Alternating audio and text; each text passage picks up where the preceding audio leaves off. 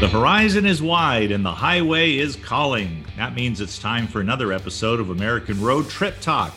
I'm your host, Gary Mance, with a welcome and an invitation to travel the byways and back roads of yesteryear, searching for America in every incomparable mile. Welcome, ladies and gentlemen. Always glad to have you with us. I have producer Eric Ryder at the board, keeping us on an even keel, keeping us in our lane. Today, we are going to take a trip to Mayberry.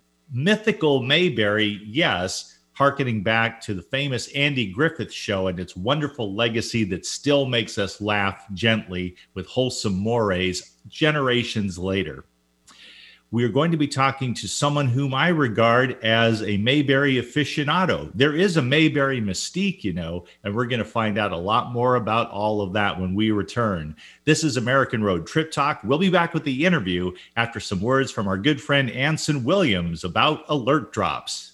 Hi, everybody. This is Anson Williams from Happy Days, and I want to bring attention to a life saving product called Alert Drops. Drowsy driving is one of the most catastrophic problems in America, and alert drops will stop it. Kids studying in college, drinking too much caffeine, overloading on these energy drinks, they end up in the hospital. Alert drops will stop it. What is Alert Drops? Alert Drops is a simple spray on the tongue made out of citric acid, sour lemon, and water, co-created with my uncle, Dr. Henry Heimlich, creator of the Heimlich maneuver, who said, Anson, Alert Drops will save more lives than the maneuver. Whether you are driving, whether you're studying, whether you're just a tired mom, whenever you need to be alert, get alert drops. A simple spray on the tongue, nothing in your system, and you're naturally awake, naturally alert. It's scientifically proven, it's doctor approved. Again, it's natural. It's been honored by the United States Congress.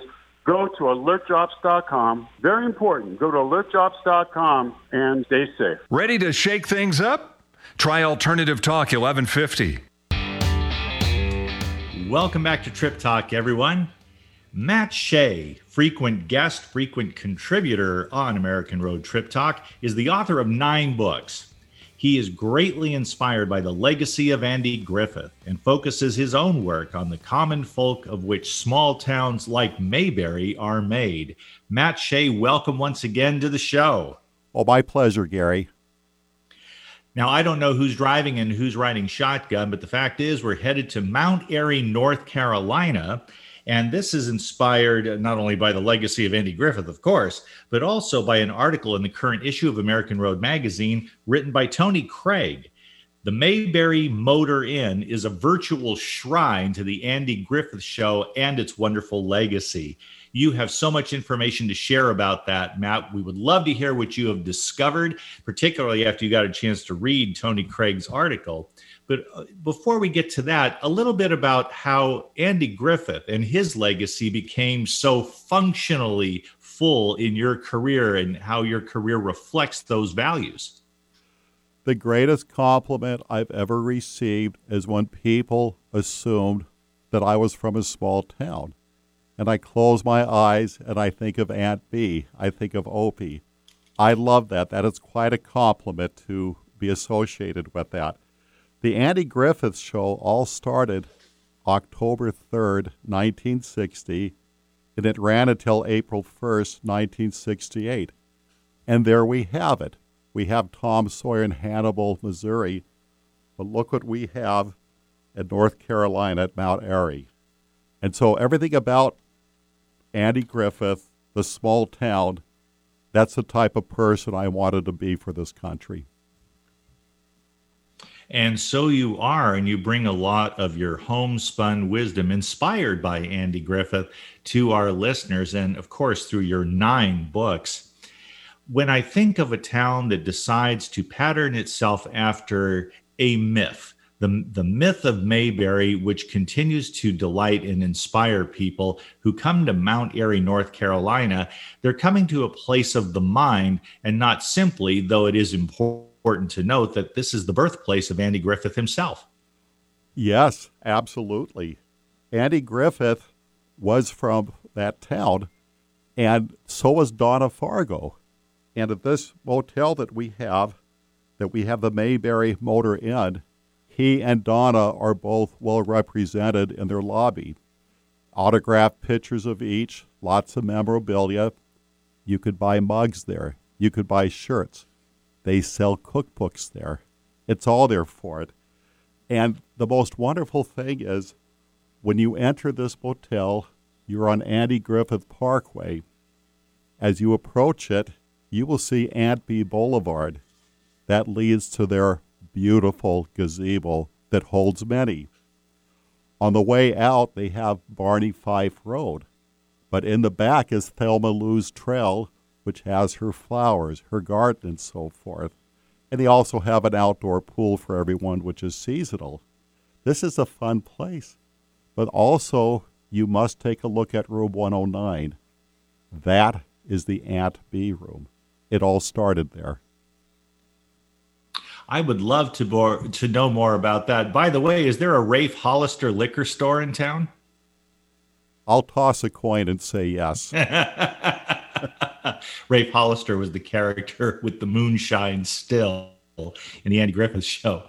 Uh, Aunt Bee, a central character herself. Of course, Andy, you've got Barney Fife, Opie, and uh, Gomer Pyle, and he went on to the Marine Corps and had a wonderful sitcom of his own, did uh, Jim Nabors. And there were uh, people who, uh, who surrounded these folks in town, created a cast of characters that people felt like – were welcome guests in their living rooms all across America for eight solid years and through the miracle of syndication, still today with their children, grandchildren, and even great grandchildren enjoying the show.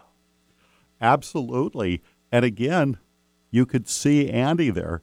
In fact, the owner, the proprietor of this place, she did Andy Griffith's mother's hair and so, boy, did that ever get her involved with the show and everything.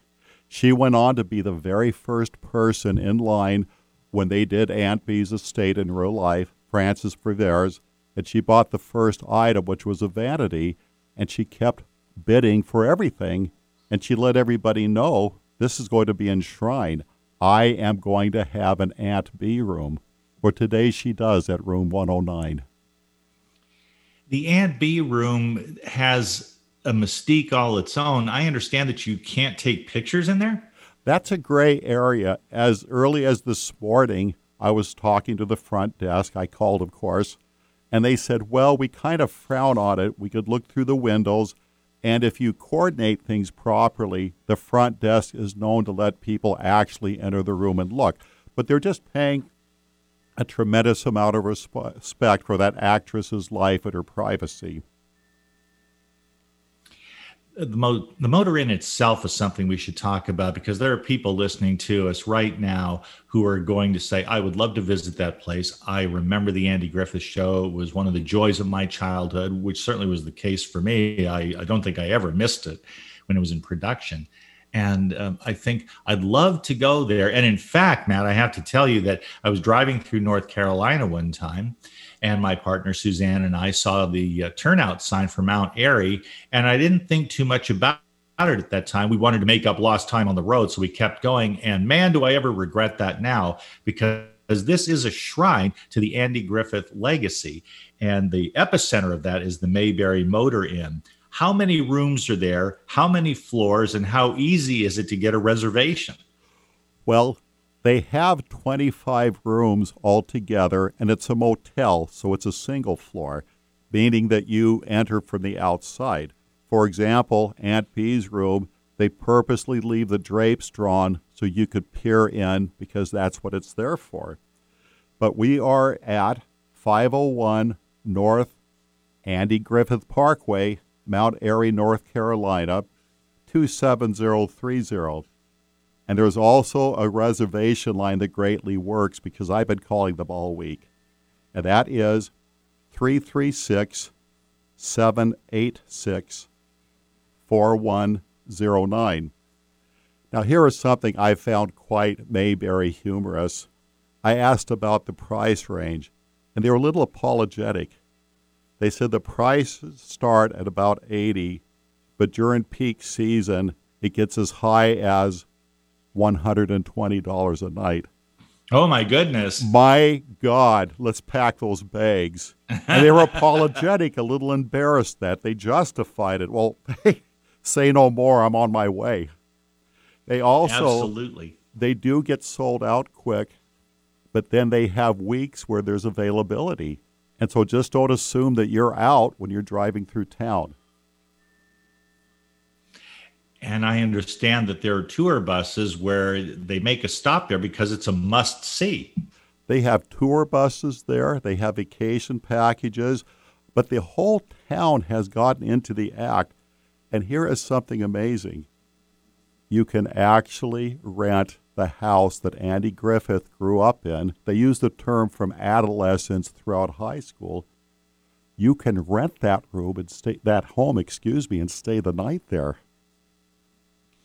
I predict that if you ever go to Mount Airy, Matt Shea, you will do exactly that. Oh, yes, I promise that. And what I like about it is from the front steps of that home, you within walking distance, you will see Opie's candy store. You will have Floyd's barber shop. They also have Barney's Cafe, famous for the Barney burger, and they have Aunt Bee's barbecue. And somewhere out there on someone's menu, they have Aunt Bee's famous fried chicken dinner. Who could ask you get for the more? impression, ladies and gentlemen, that these folks are really into it. They're all in in Mount Airy. They certainly are, but here's a little between the lines punchline. In 1923, Snappy Lunch opened. 1923. On occasion, Barney Fife or Goober will say, Well, I'm going to swing by Snappy's and have a pork chop. That's what they're referring to. It was always there when they were growing up, and it's right next to Floyd's Barber Shop. There is such a place. I love that. After the fact, with the enduring appeal of the Andy Griffith show and those wonderful characters, I can see where they would create this shrine, as I say, to the show and its mystique, its enduring appeal. But I'm curious to know if it is at all questionable as to whether or not they meant Mayberry when they referred to Mount Airy. It's Andy Griffith's birthplace. Was that the true inspiration for the town of Mayberry? 100% correct. It was about that part. It was about Mount Airy, where Andy Griffith grew up. Those are his roots. And he brought people there. And what I appreciate is that Frances Bavier, Aunt Bee, she ended up living in that area, in a neighboring town. She got heavily involved with Girl Scouts, Christmas seals, Easter seals, parades, everything. But she was a product from Brooklyn, but they knew she was Mayberry. And once it was introduced to her, she channeled all of her talent and ended up living in the community for the rest of her life. That's a great story in itself. How many of her personal effects have become part of this commemoration? It seems like if she doesn't have a museum of her own, they have a lot of her stuff they put in so people can actually see it for themselves. Well, all of the memorabilia, I was told, is in that hotel and as much as possible in her room that is her personal possessions. And again, they have handkerchiefs, gloves. She was a Studebaker fanatic. She owned several, and local car clubs bid on those cars because they like to display them, uh, giving her credit, and driving them in local parades. They also have Mayberry Days there, and the owner of the hotel does a tremendous look-alike, an impersonation of Aunt Bee. When you see Aunt Bee, you are seeing the owner of the hotel there. And that's true of other characters as well. From what I understand, reading Tony Craig's article, there are lookalikes that will give you a friendly welcome, and I'm sure you can take your picture with them around town. It's an atmosphere that's all about Mayberry. Yes, exactly. Well, that's what Alma Venable wanted. When she bought that hotel in 1960, because she was a second owner, Andy Griffith was just coming into his own because his show started. And as the show gained popularity, she got her mindset to make that into such a shrine, so to say, a Mayberry shrine. And in the 1970s, it became the Mayberry Motel. And what about some of the peripheral characters? I'm sure they're well represented. Tony Craig himself told me that there is a Howard Sprague look-alike. I believe it. I, I believe that.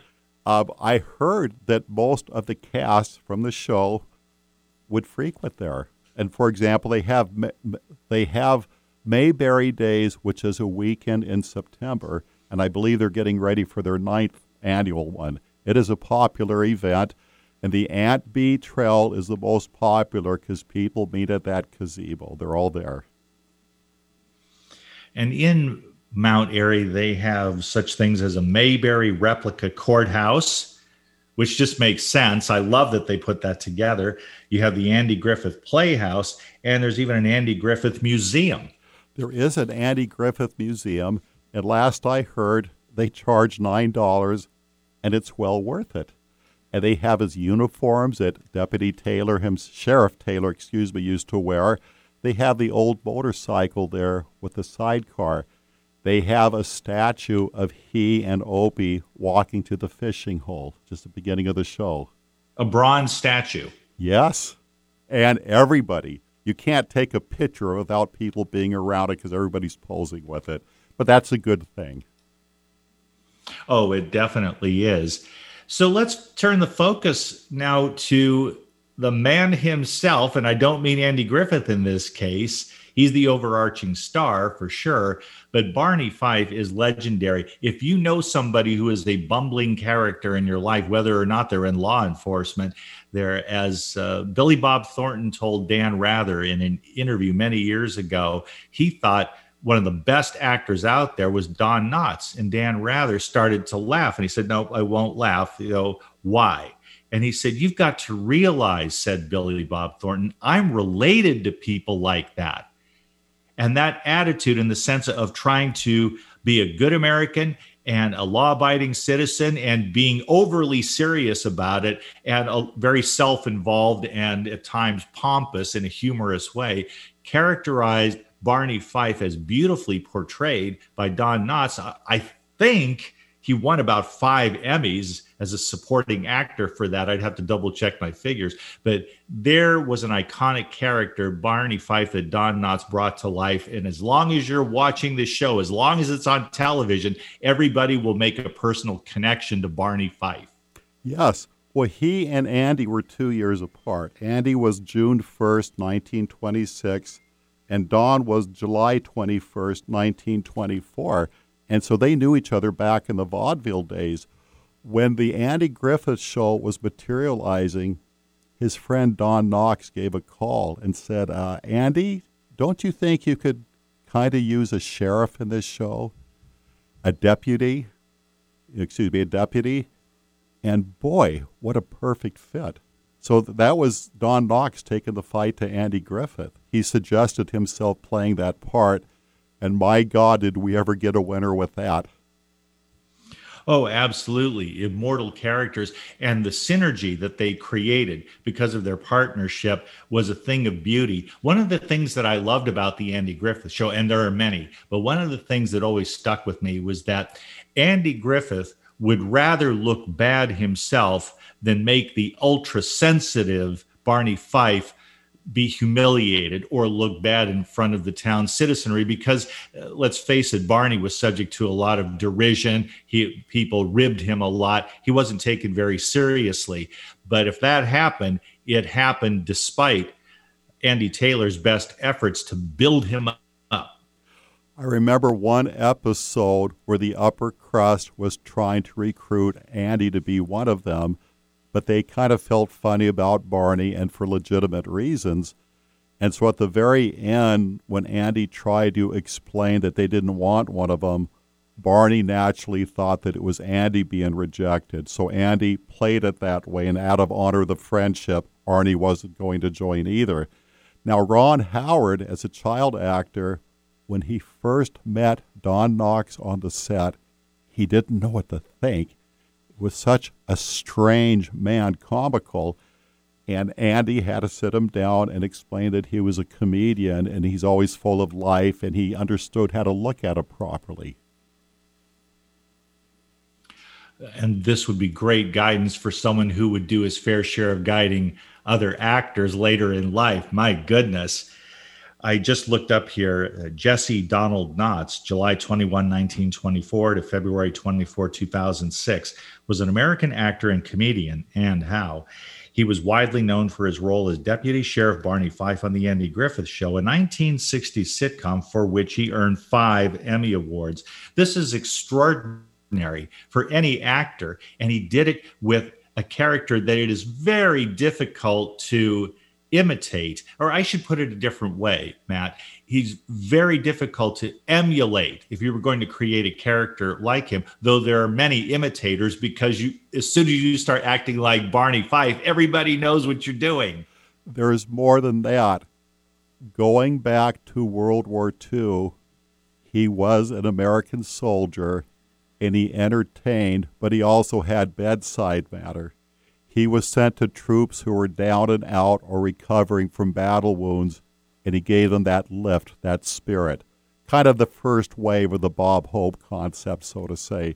That's the man he was before television was invented. And I can recall an episode, I think I have the details right, where Barney is explaining to someone about his wartime experiences. And of course, if you've talked to World War II veterans, they saw a lot, to put it mildly, and didn't necessarily want to discuss it. It was their wartime experience, and then they went back to civilian life.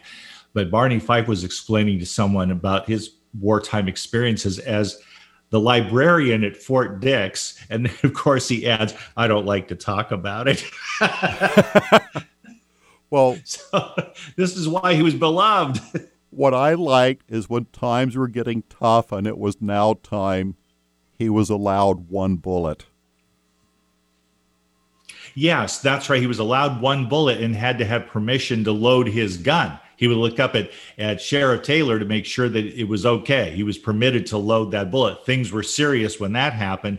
And that spoke to the genteel character of small town life, which Andy Griffith himself told an interviewer years later was more evocative of the 1930s than the turbulent 1960s in which the show aired. The setting took people back 30 or so years to a, a, time when it was it was good to be nostalgic about that time because times were simpler. You didn't have pictures of children on milk cartons, for example. It was the era that Paul Harvey always reflected upon. Now, that was America on its own feet, right out of the Industrial Revolution. That was America. And many people uh, wish that we could go back in a time machine. You would lose the advances of technology, but you would gain a simplicity of spirit. And so, Andy Griffith the show. Uh, he is beloved and always will be. Of course, we've been talking about Don Knotts, about Jim Nabors as Gomer, because everybody has a Gomer in their life, particularly if you're in any kind of rural setting, a goober. And all of these people created a community where I think there was a, a sort of a subtle understated sense of love for one another. They might not have said it that way, but there was a common set of values and a mutual understanding that expressed a, a kind of rural love for the place where they were, the memories that they shared, and all of them remembering how to sing the fight song from Mayberry High. Yes. Now, Goober, George Lindsay, initially auditioned to play the role of Gomer Pyle and they decided to have George Lindsay be Goober, and they had Jim Nabors come in to be Gomer.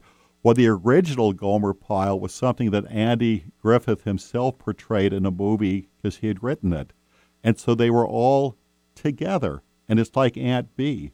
Once she moved into that North Carolina area, she stayed the rest of her life. I want folks to know if they're interested in going to the Mayberry Motor Inn or to Mount Airy generally. Uh, let's say they do want to get a room. Give the information again, if you would, Matt, so people can make some plans. I see by a picture in American Road Magazine that they welcome AAA and AARP. Yes, and they also give senior discounts. The phone number is 336 786 4109. And I've called them more than once this week, and they were so hospitable while they were dealing with people at the counter. They wore both hats there. But I also have another contact right here, and it's called the Mount Airy Visitor Center. And the number is 800 948 0949 or tourism at visitmayberry.com. And the reason why is the Andy Griffith theme, it went far beyond that town. They have log cabins to rent and many other places, and I believe they have well over 20 shops, so to say, that in some way, shape, or form take a spin on the Andy Griffith Show.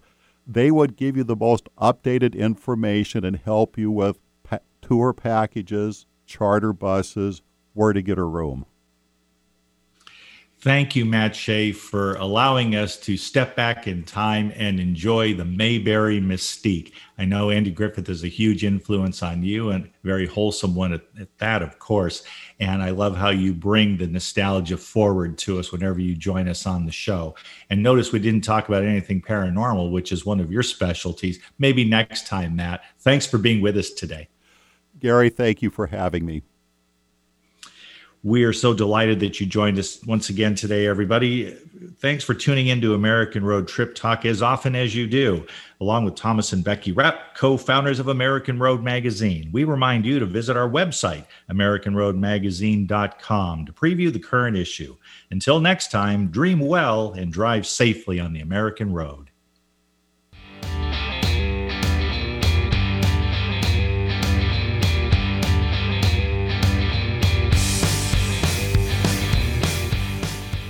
Hi, everybody. This is Anson Williams from Happy Days, and I'm so excited to tell you about American Road. It is the best car travel magazine in the world. They have the most fantastic adventures detailed in each magazine with all your itinerary. We could just jump in the car with your family and have the most fabulous adventures you've ever had in your life. Please get a copy of American Road and start your own adventure.